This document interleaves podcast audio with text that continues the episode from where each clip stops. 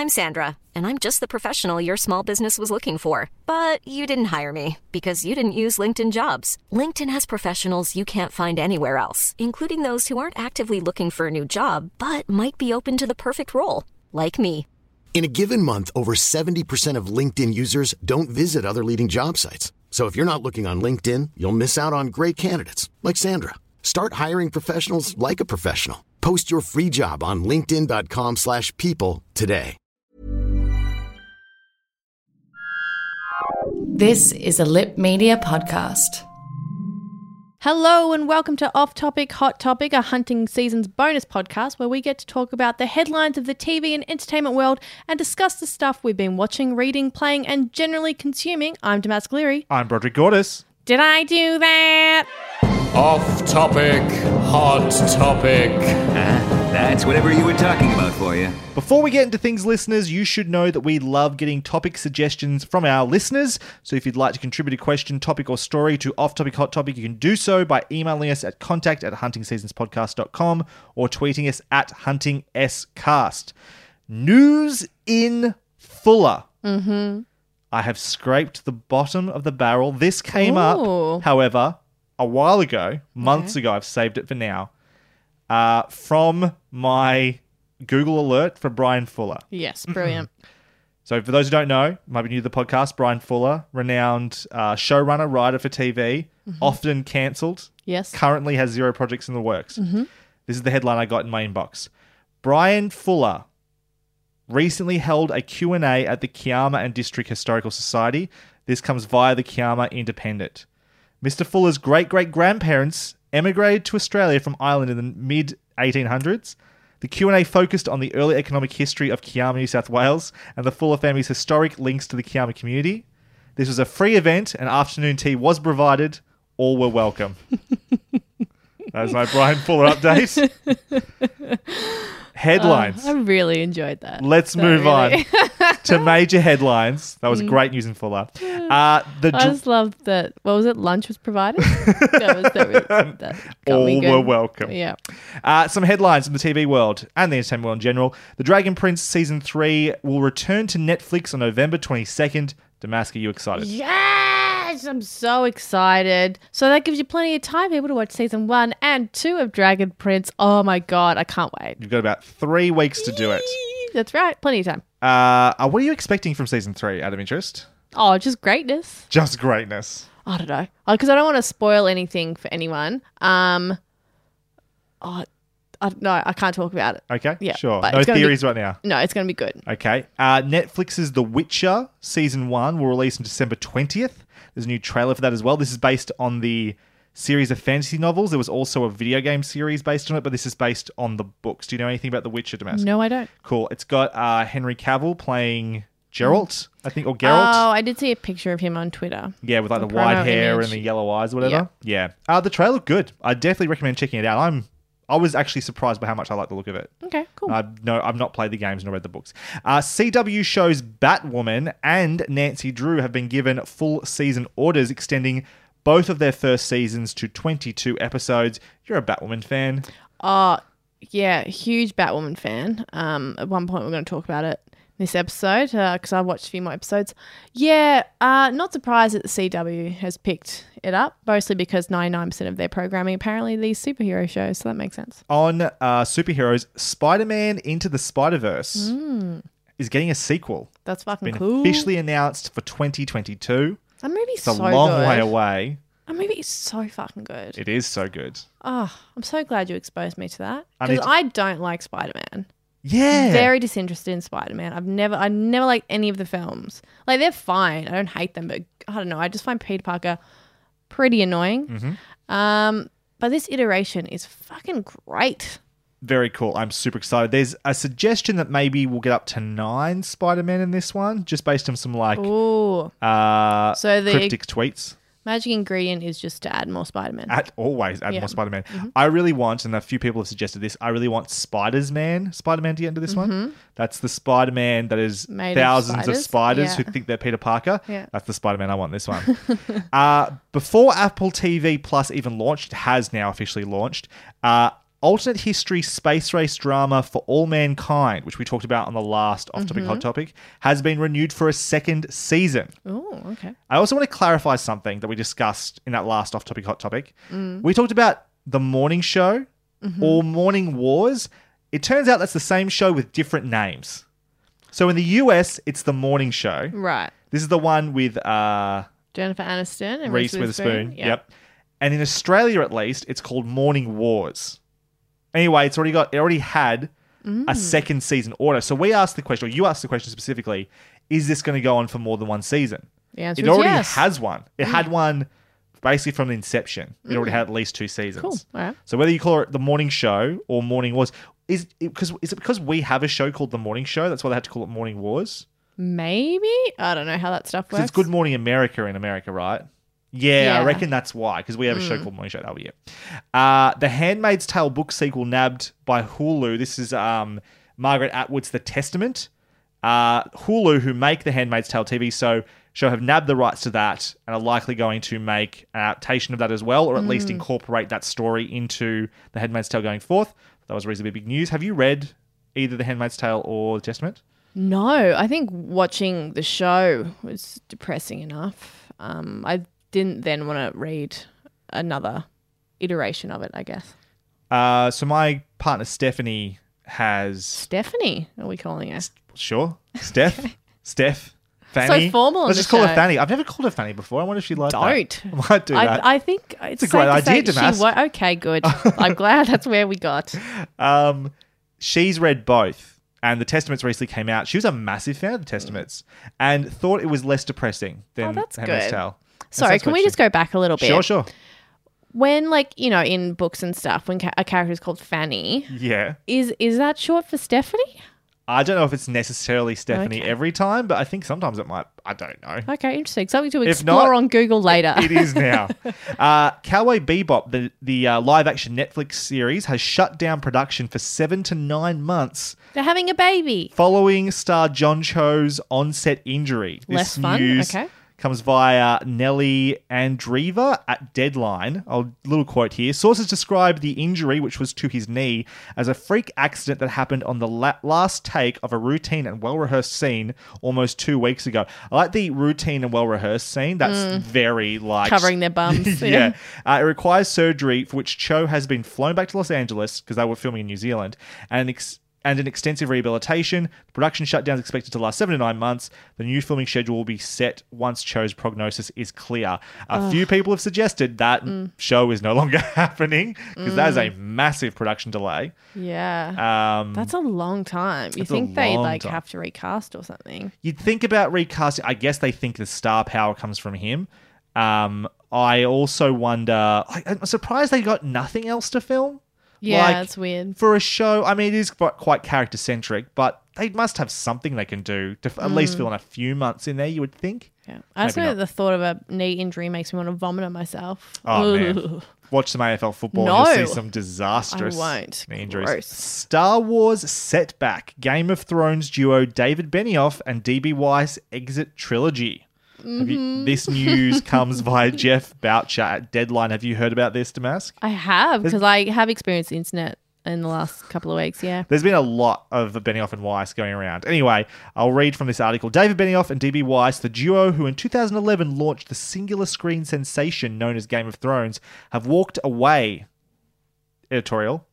Walked away is already interesting. Yeah. A lot of questions about how true that is. Maybe forced out the door, but yeah, we'll get to that. Have walked away from the much publicized deal with Disney Lucasfilm to launch a feature film trilogy in 2022. Benioff and Weiss were supposed to usher in the post Skywalker era of the Star Wars brand with a 2022 New Start story that would stake out a new frontier for the era defining cinema brand created by George Lucas. This is a very wordy article. The Emmy award winning pair cited their historic deal with Netflix. Mm-hmm. They said their enthusiasm for Star Wars remains boundless, but regrettably their schedule is full. Quote, We love Star Wars, the pair said in a statement to Deadline. When George Lucas built it, he built us too. Getting to talk about Star Wars with him and the current Star Wars team was the thrill of a lifetime, and we will always be indebted to the saga that changed everything. Uh, that 2022 release date made the Benioff Weiss startup the next in line Star Wars installment following December's The Rise of Skywalker. How much do we believe that they walked away from making a trilogy of Star Wars films I because of their it- Netflix deal? Yeah, I mean, not at all. um, but I found it really interesting because I think it was like the week before, maybe even just a few days The before. day before What? the Austin Film Festival stuff, the Q and A. Oh, yeah, where they're like, um, we didn't know what we were doing. We had no fucking clue what we were doing. yeah, I found that very interesting that that happened, and then like it was the day before. It was like literally the day yeah, before. and then the next day, like, oh, we've been taken off. well, that's not what they said, but pretty much we've been taken off Star Wars. Um, look, as I've said, like, I'm happy for the next Star Wars to come out to be like the last one that I like go to see the cinema, probably. Um, so I wasn't like, oh, these guys, they're gonna ruin like Star Wars, and I'm really invested in that situation. I'm not overly, um, but I did very much question their ability to create and carry a really cool story. Um, because we know what happened when they were given the full reins of Game of Thrones, um, and in crafting the ending of that and not having for the last material few to- seasons, not yeah, just the last one. they had nothing to adapt anymore. Yes. So I think it's for those that are very enthusiastic and wanting the world to expand in, in its cinematic universe and iteration. Um, I think it's probably great news for those people. I think Yeah. so as well. It'll be interesting to see what happens now. Apparently, this trilogy, uh, the rumor is it would have been about the origins of the Jedi. So they would have been going back and really setting up like Mm. how a lot of the lore of Star Wars that we came to know now came to be. Yeah. it's a Which big, is hard to take back. very, very hard to take back. Yeah. uh, we can't take back the prequels, and we know how much we don't. Well, most people Ah, don't want those. midichlorians. Uh, and apparently, the decision to drop D and D was not helped by the ongoing Disney and Netflix streaming wars. More on that soon. Mm. So the question is, what happens to Star Wars now that they're not making the next movie? They were next in line. We did know that Rian Johnson apparently had a trilogy in the works. Will that be bumped up and c- take over next? Will Rian Johnson also be pushed out the door? Are they just like clean the slate and maybe going to give it a break for a bit and start again a little bit later down the track? Maybe give like a person of color or a woman a chance to do something cool. That would be a cool idea. Mm-hmm. Maybe it's time for someone that's not a white man or a pair of white men to have I a go at Star Wars. I think in 2019 we might just be on the cusp of letting women and people of color opportunity to tell stories.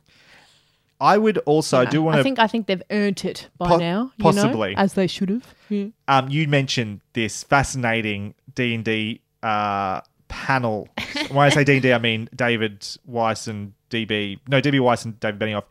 Uh, the Austin Film Festival. I'll put a link to the an article all about that. Someone Mm. recorded it via tweets. It is baffling and kind of like maddening to read them discuss just how much they completely fluked Game of Thrones Mm. for years. Like they absolutely asked it in for years. And it, Well, they didn't fluke in the sense that the material was all there, like all that like incredible dialogue. It's in the fucking books. Totally. That, that the structure of that story is the books. It's when they didn't have that Mm. that incredible like this very strong foundation and scaffolding. They didn't have anything. So, mm. Uh, so let's talk about streaming wars for a second. I don't want to dwell on this for too long because this is getting there's so much of this going on. But Mm. also, yes, just on what we were talking about previously, perhaps if Fuller isn't going to be doing anything in the future, we're going to have to change it to D and D at the we beginning. might. Oh, See, like as, if they keep falling over as often as they have been lately, that might be the new segment. D and D critical fail. Yeah, we Oh, can find. that's good. No, it's actually stolen that from somebody else. Sorry, Hogue. Uh, so Disney Plus launch titles. So Disney Plus is literally days away from launching at this point. Mm. They did this massive Disney Plus. The Twitter account did this massive long thread that They don't need to. I'm already hooked with the Liz McGuire announcement. It's totally, fine. and the first still of that came out as well. I might. Oh, I know. but they individually tweeted over 600 movies and TV shows that will be on Disney Plus That's on so day one. obnoxious. Starting from literally Snow White and the Seven Dwarfs, Yeah. the original Disney feature film, uh, animated feature film, and then just in chronological that order. poor intern all the way up that to had the to midichlorians. sit there and just press I was watching it happen live. tweet, tweet. I'm sure they had. Oh, that would have been to do it. fascinating to watch live, bro. Well, no, no, it kind of was You've got a like full time job. What are you watching it live for? because it was happening as I was on the, and it's like you just kept. I'm follow Disney Plus on there, so it just kept giving me shows, and it was interesting to go through it and go, oh wow, that's something I haven't thought about in mm. years. And what I would recommend is if you're curious as what's on there. There's every chance it is. It's surprising how little Marvel stuff is on there to begin with. Very few of the Marvel movies, most of them, it seems, are tied in with other streaming services at the moment, but they will make their way there eventually. Yeah. But if over the last mm, 80 years there's something from Disney that you hope is on there, Mm-hmm. I'll put another link in our show notes to an article that lists it all. This is a good Oh, contr- Cadet Kelly, another Hilary Duff classic. Go on. I on. think that might be in there. oh, Uh, it will be. I, Control F, do a find, a search for the thing you're looking for. You'll be able to find it that way. It's it's extensive. This list. Excellent. Uh, meanwhile, HBO Max has had a media blowout. So this is the HBO streaming service that is coming to compete with Disney Plus and Netflix, etc. Right. So what do we know now? It's launching on May in May 2020. So it's about Ages away. six months away. Sure, a while away, but not that far away. It will be $14.99 US a month. Too much. That it compares to Disney Plus, which is $7 US a month. And Netflix is currently $8.99 a month for the basic plan, but $15.99 a month for the top tier. So it competes with Netflix in a lot of ways. Mm-hmm. It's going to have a fuck ton of sh- stuff on there, let's just say. Um, they've dropped the Jane Goldman, Naomi Watts led Game of Thrones prequel that was planned. They already shot a pilot for it. That's gone. So that would have been the D and D. Yep. That would have top. been D&D news, yep. Instead, they've announced House of Dragons, a Game of Thrones prequel series about the Targaryens based on George R. R. Martin's book Fire and Blood. I'm not familiar Wait. with these. So the Naomi Watts one is done but they've got another one they've announced. about the Targaryens. So I think it was like the day before or the same day we found out the Naomi Wat- Watts one was cancelled. Right. And there's another one that's also a prequel series that's also about Targaryens, I think. that's very confusing. Very confusing. Maybe they just hate Naomi Watts. Maybe It's just do. the same thing, but without her. So they just pretend to drop the whole thing. I saw something on Twitter the other day. Someone uh, was quoting um, David David Fincher, the Twin Peaks guy. Um, David Lynch. David Lynch. Thank you. Get those two confused sometimes. Just their names. There's lots of Davids around. That's There fair. are plenty of Davids, and he they were saying he cursed Naomi Watts because apparently he told her that if you are, you know, in the pictures are held by King Kong, you'll be a star forever. It's like, poor Naomi Watts. She feels like she's been sad. yeah, it is a bit sad. Sad she hasn't quite uh, taken off the way she might have. Anyway, they got. I mean, she's still pretty big, and she was amazing in The Loudest Voice recently, Oh, and she right. was great in With- that. So who else was in that? her Um, career's doing fine. Let's not feel sorry for Watts. Russell, Russell Crowe. Crowe, That's yeah. right. Uh, so uh, they've they've got exclusive streaming rights to Sesame Street, meaning I think it means it will still be on free to air, but they're going to have the streaming rights to Sesame Street. Yeah. So what they're doing is they're first airing on that service. And then airing on PBS. Ah, so they're still go. available because there was a big like, oh my god, they're removing it from like public access. I'm like, they're not. They're just like you get it first on HBO and then you get it. On And if you want to stream it whenever you want, yeah, do it through HBO Max. Uh, they've got a library of Looney Tunes and Hanna Barbera classic cartoons and some brand new content from those brands as well. There's a Mindy Kaling College Girls com- comedy. Elizabeth Banks is making a DC superhero high comedy series.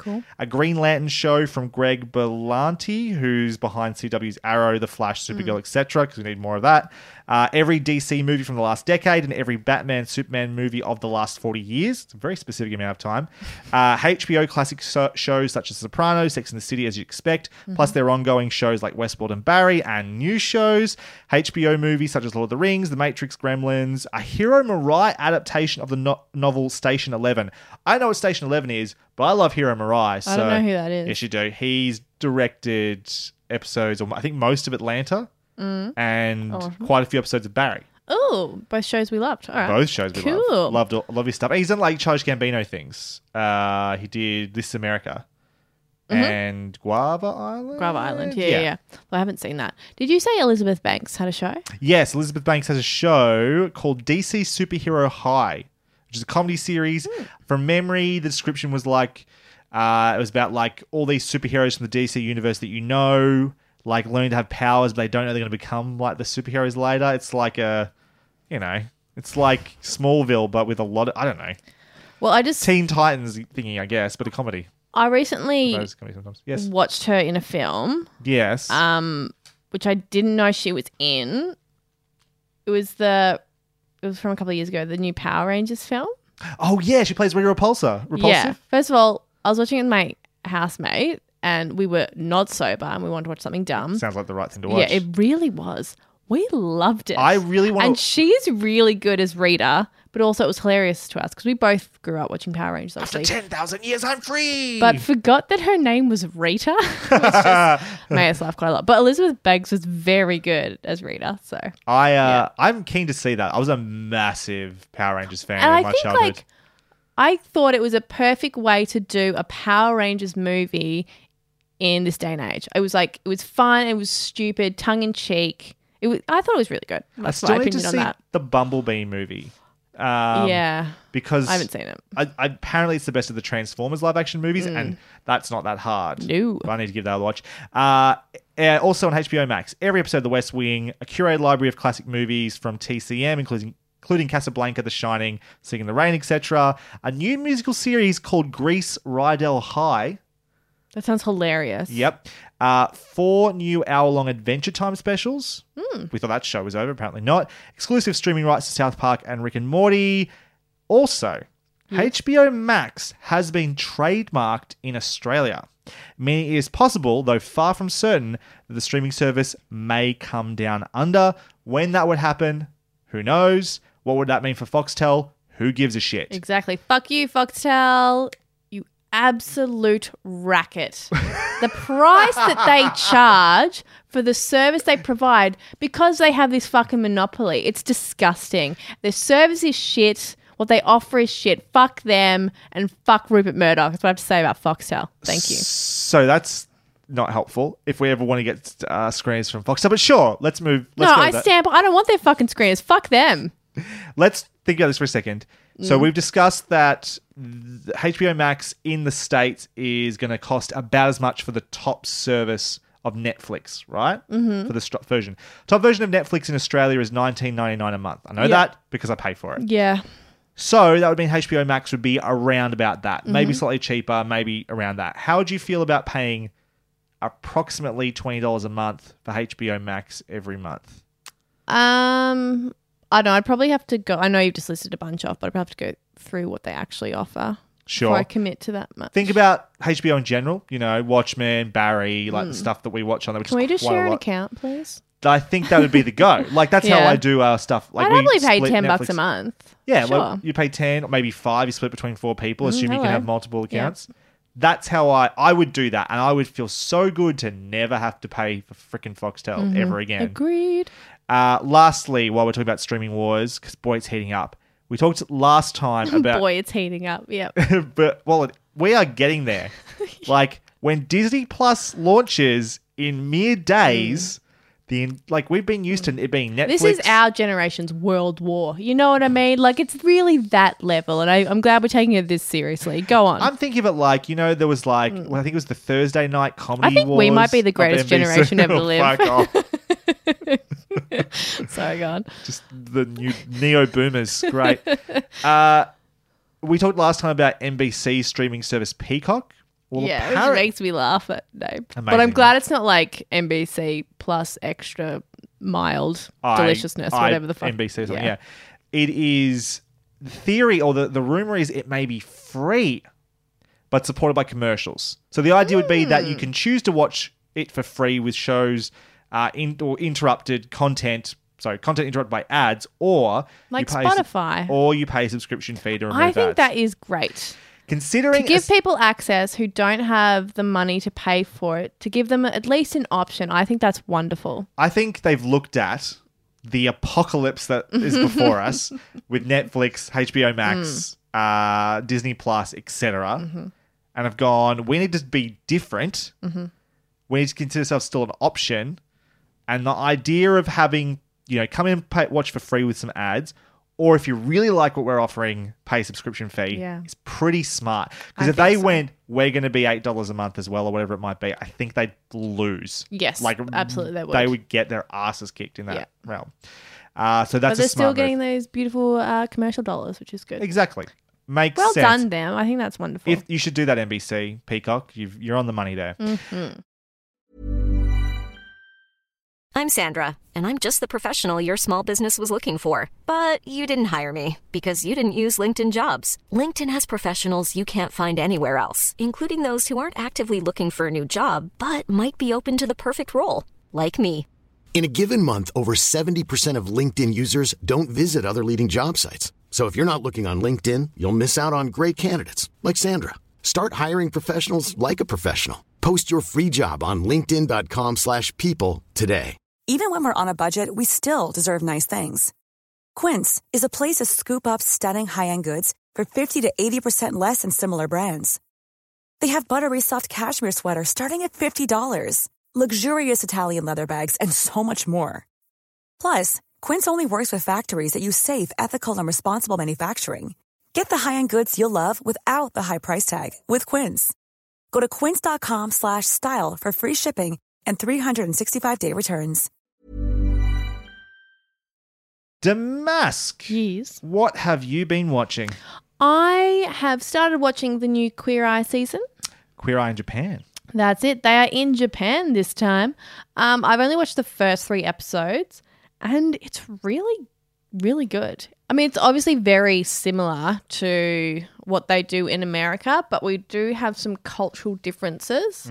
I first was like, oh, it's interesting to go to Japan, obviously, because they're not like huge fans of gay people. Um, But apparently they're very, very popular in Japan, right? Like I think gay Queer, people, yeah. Queer Eye in particular, I think is Well, that's what I came to uh, assume, at least from what the show was showing me. It was like, oh, they seem to be like well known and they've got all these like Japanese celebrities on and stuff. So I would assume that, yeah, they are quite popular.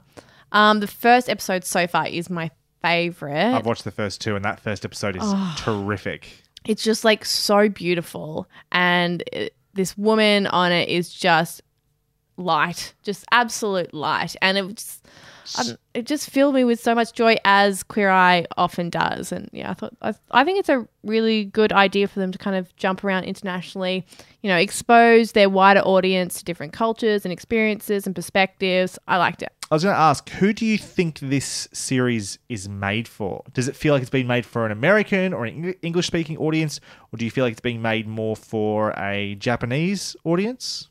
American audience. I don't think it's. It doesn't feel made.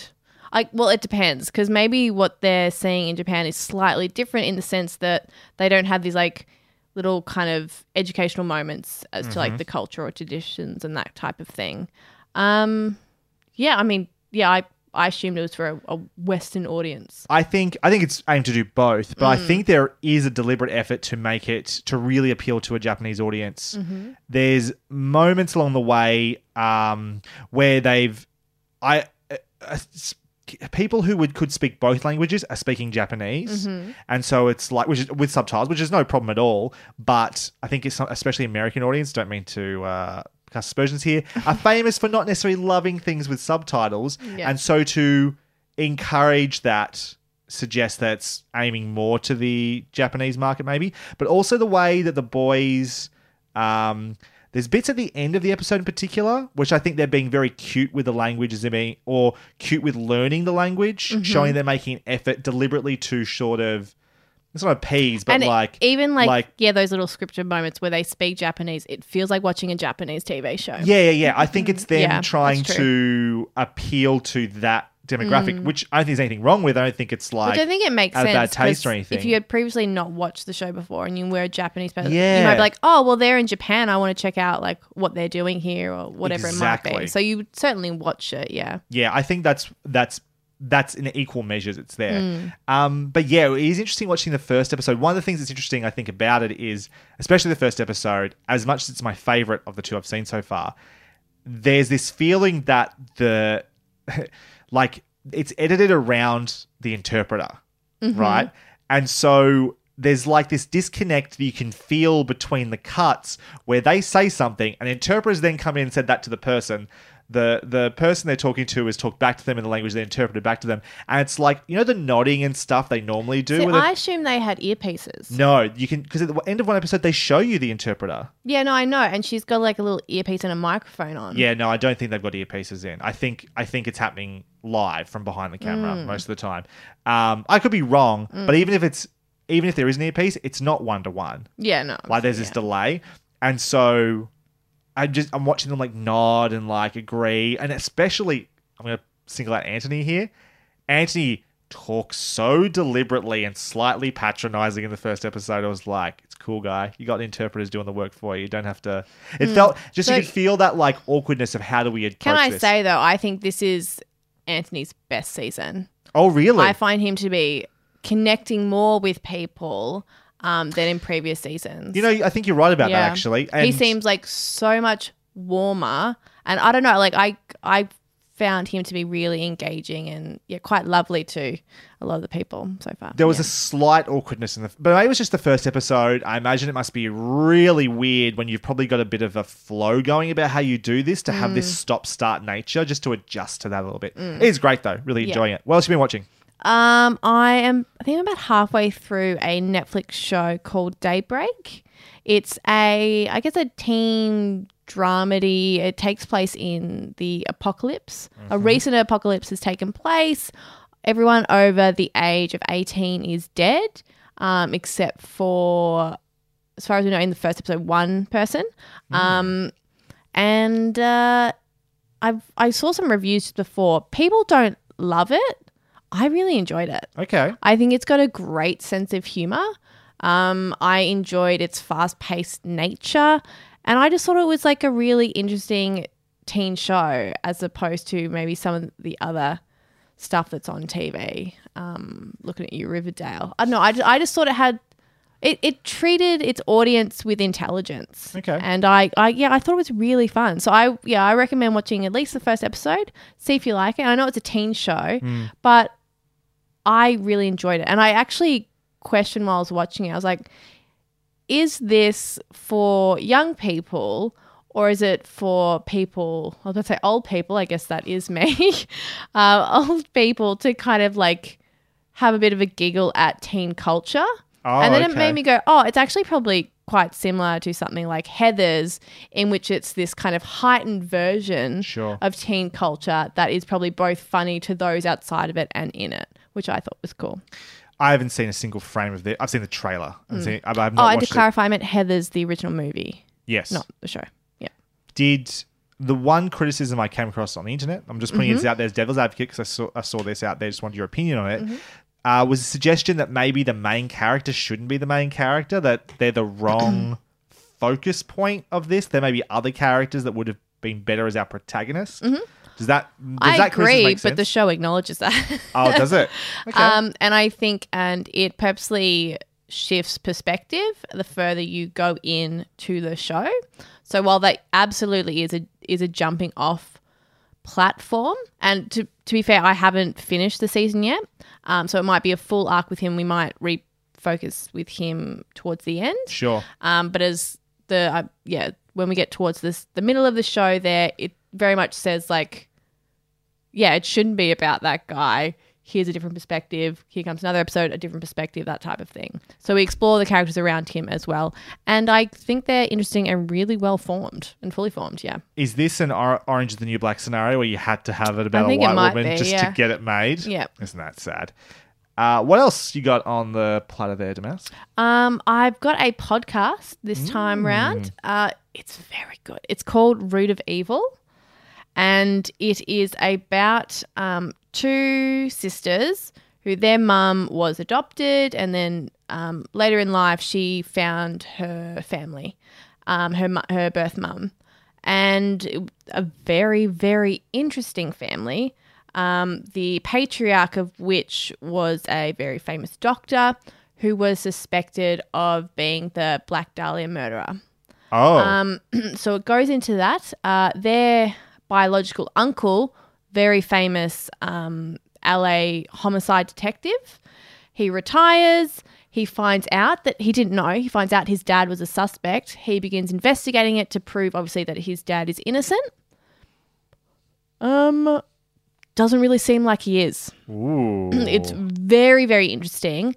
Um, obviously, it has a huge like true crime um, component to it, which is I love that stuff. Really interesting, but it's really about like generational trauma and like family intricacies. Like that's really very much the focus of the podcast. It's really good. It's yeah, I highly recommend it. It's called Root of Evil. So is the form of this is because when you talk about true crime stuff, there's Mm. a couple of different versions of that. There's like your two people sit down and do it like us, where they just discuss a case. I'm guessing it's not that. It's more like a Mm-hmm. It's- Mm-hmm. manicured narrative, like a serial or something like yes, that. so we've uh yeah, we have a, a narrative. There are like a little bits of particularly at the top of an episode Mm-hmm. with the two sisters talking. It's mostly interviews um, Mm-hmm. and recounting of incidents um, and things like that. Yeah.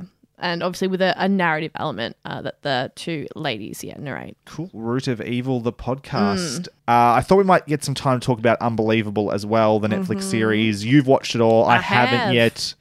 Maybe we'll leave that for another day. Maybe even a review. Might Mm. be worth talking about as a full episode. Wouldn't mind that. Um, I highly recommend people watch it if they haven't already. Sure. Huge trigger warning though. Huge. Huge. It's Especially the first episode, from what I can tell. The first couple are really, Yeah. really, really hard to watch. Sexual Um, assault re sexual assault. particular. Uh, it's and it is a great story because it it's written by women, um, created by women. So it's very much uh, from the female perspective. Yep. Um, however, I will say in watching it, it is very realistic, Mm. um, and from a female survivor's perspective, and that I think will be hugely triggering for a lot of people. So just be warned if you're in any way sensitive to that or could be triggered by it. Do not watch it. Do It's- not watch it. It's at times almost clinical. Like it's so much about the process and the systems around, Mm-hmm. like how sexual assault is reported, investigated, Mm. all that sort of stuff. It's very much commenting on that as Yeah. much as about the experience of women who have been through sexual assault. Yeah, the, like the it's really interesting. Yeah, the specific part I'm talking about, it's just the flashbacks. The rest of it is Yeah. not like that, and I think something really valuable Yeah. um, to watch. So, yeah, if you're not triggered by that stuff or you think you can handle it, watch it absolutely because what is there is so good. Yep. But just a, very serious, a very serious warning. And it's got Toni Collette and other great actresses. Would you like me to tell Please, you the yes. other actresses? yeah, who else is on it? Um, Kaitlyn Dever, From Booksmart. Booksmart, that's it, and Merritt Wever, who I've I, not seen before. I have seen her in The Walking Dead. Previously Oh, mentioned. there you go. She played a lesbian in that. Hey. Spoilers, and then she died, and I was like, "Fuck this show." Anyway, Okay. Uh, and apparently you've watched a couple more episodes of Batwoman, is that right? I have. Yes, it's um, d- it it didn't get better. um, I'm still gonna keep going because I'm Oh my committed. I'm God. committed to this bit. Um, Committed to this bit. Good. I appreciate that. I really do. And well, I said in my review of the first episode that Ruby Rose is not cat poulet awful. Yeah. I'd like to issue a retraction. Oh, Um, no. no, I'm not going to be too mean, but um, I guess the only thing is that when I am watching someone perform as an actor, generally what I enjoy is their ability to emote like a human. Um, now, that can come in many forms, whether it be happiness or sadness or somewhere in the middle of it, because I think that's a spectrum. The- the- Just think of the array of emojis. yes. Yeah, yeah. Yeah. So whether you want like my personal favorite, the cool emoji with the geek glasses, you want the angry face, you want the exploding brain, you want a big old cheesy smile, whatever you want. Like that's what I want in an actor. Um, And Ruby Rose is just the face with the two eyes Hmm. and no mouth. Just completely blank expression. Ruby Rose is a smashed phone on the floor, um, dropped in a toilet. You know, like it's just there's nothing. She's. It's really frustrating to watch someone be given such an amazing opportunity. Right, the first like, well, there I think there might have been another queer superhero um, in one of the other CW shows. Sure. Anyway, Leading but, uh, one, though? leading absolutely, um, and played by a queer person. And I I think in a previous episode where I talked about Batwoman, I said that she was a queer woman. Yes. Um, she is gender fluid. Oh. So I apologize for that. There you go. So a queer person to um, take up that mantle and, you know, represent and all that stuff. I would have loved someone who was a talented actor to do that. And it continues to frustrate me that she is given these incredible opportunities and she's terrible. And I said I wasn't going to be mean and I've really taken a turn, but she's not good. And look, I hope she gets better. I really do. But She's real pretty still. they are, I think I've been using female pronouns. say- I apologize. I really apologize. They are very attractive. Yes. You can be a model, you can be many things. Doesn't mean you can emote human emotions because you because they can't. They can't. And it's frustrating. It's very, very frustrating. I That's te- how that's what I feel about that. on the conversation of emojis. Mm-hmm. Um, you talked about that huge spectrum, your favorite one. You know what one's still not on there, and it frustrates me to this day because there are What? emoji updates a couple times a year. Mm. A happy tear. There's uh, all I want is a smile oh, emoji yeah. with a tear because I feel that mm. emotion a lot. Mm. It's one of pride. It's one of like you know a happy cry. Yeah. It does not exist on the emoji spectrum, and it really annoys me. Why is that so hard? Yeah. All I want is my my happy tear emoji. Is that too much to ask? oh, this actually, oh, this connects many of the things that we, well, two of the things we've been speaking about. so I, when you write like celebrate or whatever in, um, in your little iPhoney, and it has this Party popper? image of like, it's like these two Oh, cups yeah. opening and streamers coming out. Yeah, yeah. I was like, oh, obviously that's like woohoo, like Yeah. party or whatever. I didn't know what that thing was until I watched Queer Eye. Oh, in that first episode, they do it when they like Yeah, yeah, open yeah. up her house, and I did it, and I went, oh my god, that's the emoji, and it blew my mind. It blew my head emoji. Yeah, there you go.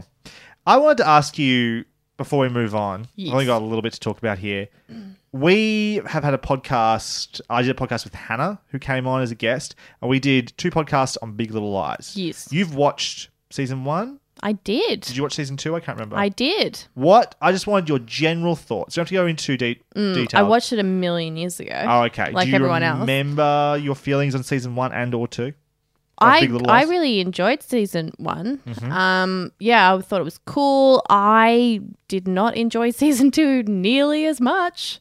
Um, yeah, I found it much more frustrating. It, I thought it was disjointed. Mm-hmm. I didn't appreciate. So I I think what was really interesting about the first season is that it's really about these women who are kept separate by you know societal expectations and all of these things and it's mm-hmm. fascinating to watch them slowly realize that all, all the things in their lives that are keeping them separate are toxic and that they're stronger together Totally. right? and that's amazing and then in season two what do they do they separate them all and they have individual journeys and No, no, no. They have meetings in cars very occasionally the last two minutes. about about the way that season one ends and that's it. Yeah, yeah, yeah. Like there's no real development of relationship. Sure. Um, and I found that really annoying. I also thought it was a shame because I was looking forward to um Zoe Kravitz's character having more to do. I was Mm-hmm. like, cool.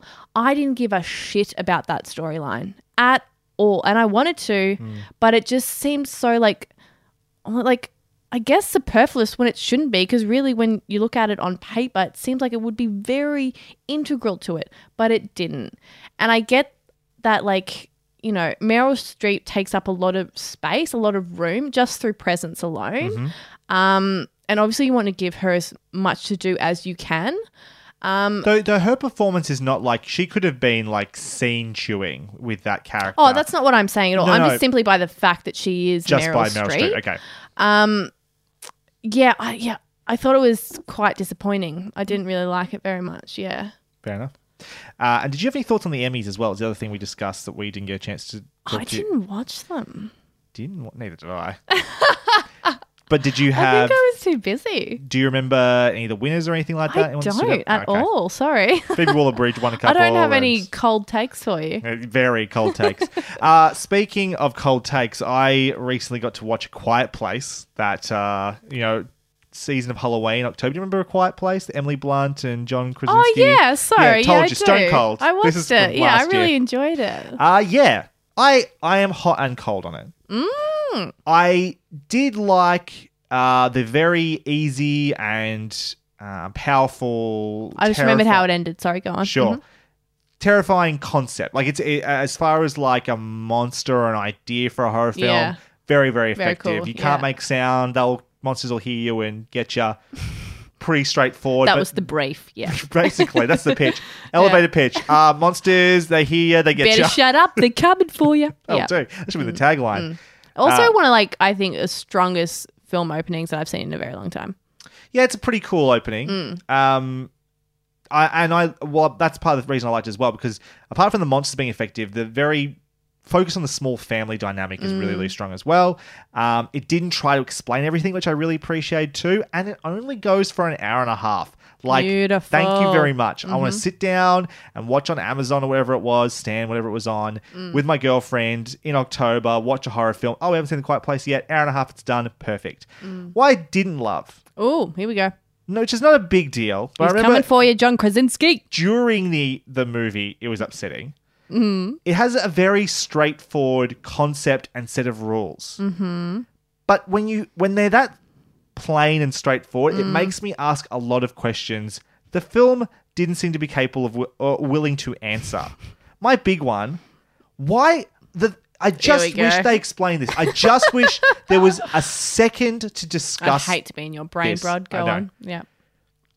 why why did they why did they decide to have this baby right that's my question Mm-hmm. now that there's there's probably a, there's lots there's actually lots of explanations for that right Mm-hmm. why a family want to have a baby all i want is a little discussion some sort of communication between our two leads as to why they thought in a world where monsters that will get you if you make sound exist Yeah. why you think yes we should try to keep this baby Mm-hmm. or have this baby Mm. that's all I wanted. Just it just frustrates me that there was How not. would they get rid of it? well, they went to a drugstore earlier. They Oh, could that's have. Plan B. Yeah, right. There are there are things you could do. Mm. Right. If you thought this is too dangerous, Mm. they also got pregnant after the apocalypse started. Right. so I'm not saying that you can't accidentally get pregnant, Mm-hmm. but I just any discussion as to it was too late when we found out we couldn't have just anything because at some stage you've made a deliberate choice to keep this baby, Mm-hmm. or you've run out of options to not get rid of this. I'm sorry, sounds a bit harsh. Get rid of this baby, but it's a world with fucking monsters that will kill you if you make sound. like just a little discussion about that. There Mm. wasn't. Uh, that's frustrated me a little bit. Anyway, Okay. that's all I'm gonna say. Oh, that was it. That, that I mean, there was actually lots of little things along the way like Of course that. there was. That Oh, I would hate to watch so many movies with you. Anyway. But that one, that one, because I thought it was deeply rooted in the like the core of the Mm. story is having this child. Just need to discuss the pros and cons about having a baby in a world with monsters will get you if you Mm. make sound. Anyway, I've started to watch Star Trek: The Next Generation for the first time properly. Real? To do this is all on Netflix, by the way. To do this, I'm doing this because I want to try and catch up a little bit before I watch Picard. I'm quite interested in Picard, Mm. but it's obviously based off a lot of material from the Next Generation. Um, so I How many seasons are there? like eight or something That's off the top of my head. I'm going to watch a recap on YouTube. So Mm. here's the beauty of it, though. I am using a system to watch them. I'm Oh, not watching every episode.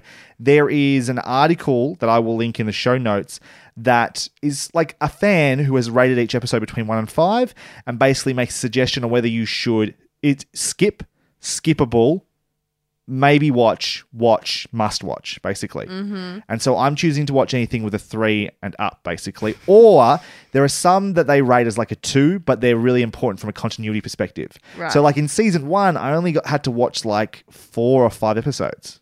And I was like, okay, cool. And I felt like I was keeping up Mm-hmm. and didn't miss anything important. Season two is similar. There's maybe four, five, six episodes in there. I'm only halfway through season two so far, early days. But in terms of trying to watch a show that's got over 100 episodes or whatever it is, Mm. um, just getting cutting out the fat and getting to watch the important stuff has been really enjoyable so far. Though I will say it's interesting watching this show. It it because it's set in like the 24th or 25th century or whatever. It this is not.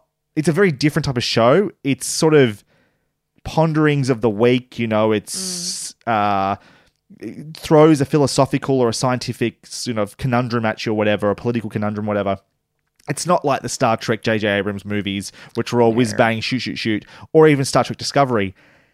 The thing that's interesting is these people on the Enterprise are almost alien, even though they're humans, a lot of them. Mm. They're so like robotic and Mm. The almost emotionless. other, It's very like there was an episode in season one where they sort of defrost a bunch of humans from the 20th century who are the first people I realize have been acting all season like human beings who have like emotions and like obvious flaws and Mm. just sort of are a little more irrational and stuff like that to the point where they're recognizably human, where everybody else sort of walks around and is super polite and like it's Mm. Well, they different. come from like a world of like you know rationality, and like that is the utmost. and they don't thing. Mm. have poverty. They mention this to these 20th century humans. They don't have poverty. They don't have needs or, or every want is being fulfilled that no one needs like to hoard wealth and stuff like Mm. that. But it does make them very like I don't recognize you as a person. Yeah. Mm. You're not a human being I've ever met before. But I'm enjoying the show so far. I look forward They're to watching more of it. aspirational characters. They are aspirational, if somewhat unfamiliar. Mm-hmm. Uh, I've also been rewatching Kath and Kim. This is an Australian Mm. ABC comedy. I did that recently, yeah. So this show was on ABC for a very long for three seasons, and it was a huge hit. Great comedy series, Um, female like- centric. Yeah, a public broadcaster, and then um, they moved to a commercial broadcaster, Channel Seven, and the quality rapidly declines. I have to watch it because I don't does. remember because I it was so like, bad. I'm, I, it probably wasn't that bad, and then I started watching it. I was like, it's not the, it, re- it really truly is not the same. Yeah. at all. It's got such a different feeling to it. Um, first three seasons, mwah, perfection. My favorite is, I think it's in season one when um, Kath thinks her daughter Kim is a lesbian. It's very good. Is that in season one? I'm pretty sure it's in season. Okay, one, yeah, sure. Yeah. Or- it's one of my favorite episodes. I think it's amazing. What's interesting watching this again, it's been a while since I've watched it. Mm. And it was one of those things where I'm like, was this just a part of Australian history where we were just laughing at anything? It wasn't really that funny. Sure, we know the like, look at Mo, look at me catchphrases and all that Mm. sort of stuff. Maybe it wasn't that funny, really. Wrong. It's all, it's, It's so great. funny. It's still great. it's still really, It's really, really Australian funny. classic. It's so and, funny. and we've had listeners ask about stuff they'd recommend, particularly from Australia, because Mm. we did Please Like Me a while back. Kath and Kim is a show I reckon it's worth trying. However, I can't guarantee it will translate for everybody. It is very not just Australian centric, is very Melbourne specific. As people who live in Melbourne, we didn't live in Melbourne when the, the show was originally No, on. We were actually no. in Bendigo at the time. Yeah. But as people live in Melbourne now, it's really funny to hear people talk about Glen Mm, in Waverley and Fountain yeah. Mm. Gate and like all this sort of stuff. The Well, there was one moment where um so one of the characters he owns like a butcher shop in a shopping mall and he's going to like the mall awards or whatever, the shopper of the year. Yes. The shop of the year.